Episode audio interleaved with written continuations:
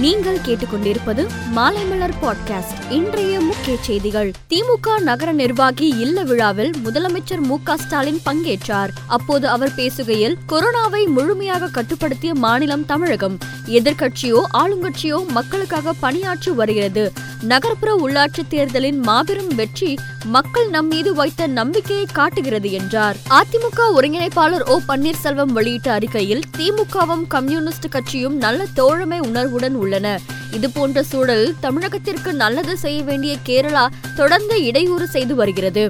தேக்கடியில் பராமரிப்பு பணிகள் செய்ய இடையூறு செய்யும் கேரள அரசுக்கு கண்டனம் தெரிவித்துக் கொள்கிறோம் என்றார். பாராளுமன்ற பட்ஜெட் கூட்டத்தொடர் ஜனவரி முப்பத்தி ஓராம் தேதி ஜனாதிபதி ராம்நாத் கோவிந்த் உரையுடன் துவங்கியது. பிப்ரவரி ஒன்னாம் தேதி மத்திய பட்ஜெட் தாக்கல் செய்யப்பட்டது.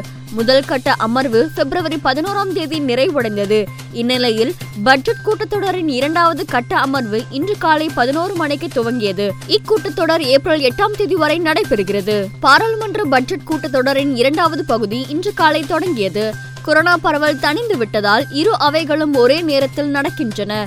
உக்ரைன் விவகாரம் குறித்து வெளியுறவுத்துறை மந்திரி ஜெய்சங்கர் பாராளுமன்றத்தின் இரு அவைகளிலும் நாளை அறிக்கை தாக்கல் செய்கிறார் என தெரிவிக்கப்பட்டுள்ளது. உலக அளவில் கொரோனாவால் பாதிப்பு அடைந்தோர் பட்டியலில் அமெரிக்கா தொடர்ந்து முதலிடத்தில் இருந்து வருகிறது. இந்நிலையில் அமெரிக்காவின் முன்னாள் அதிபரான பராக் ஒபாமாவிற்கு கொரோனா தொற்று உறுதி செய்யப்பட்டுள்ளது. கொரோனா தொற்று குறைந்தாலும் கூட நீங்கள் விரைவில் தடுப்பூசி செலுத்திக் கொள்ளுங்கள் என அவர் பதிவிட்டுள்ளார். கனடாவின் டொரண்டோ பகுதியில் இந்திய மாணவர்கள் சிலர் கடந்த சனிக்கிழமை ஒரு வேனில் பயணம் செய்தனர். அப்போது எதிரே வந்த டிராக்டரில் வேன் மோதியது. இதில் இந்திய மாணவர்கள் ஐந்து பேர் பலியாகினர். மேலும் இரண்டு பேர் படுகாயம் அடைந்துள்ளனர். கனடாவுக்கான இந்திய ஆணையர் அஜய் பிசாரியா மாணவர்களுக்கு தேவையான உதவிகளை செய்து வருகிறார். வடக்கு ஈராக்கின் இர்பில் நகரில் அமைந்துள்ள அமெரிக்க தூதரகம் மீது நேற்று ஏவுகணைகள் வீசி தாக்குதல் நடத்தப்பட்டது.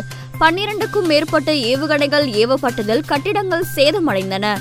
அமெரிக்க தூதரகம் மீது ஏவுகணை வீசி தாக்குதல் நடத்தியதை வன்மையாக கண்டிக்கிறோம் என்றார் அமெரிக்க வெளியுறவுத்துறை மந்திரி ஆண்டனி பிளிங்கன். இந்தியா இலங்கை அணிகளுக்கிடையிலான இரண்டாவது டெஸ்ட் போட்டி பெங்களூருவில் நடைபெறுகிறது.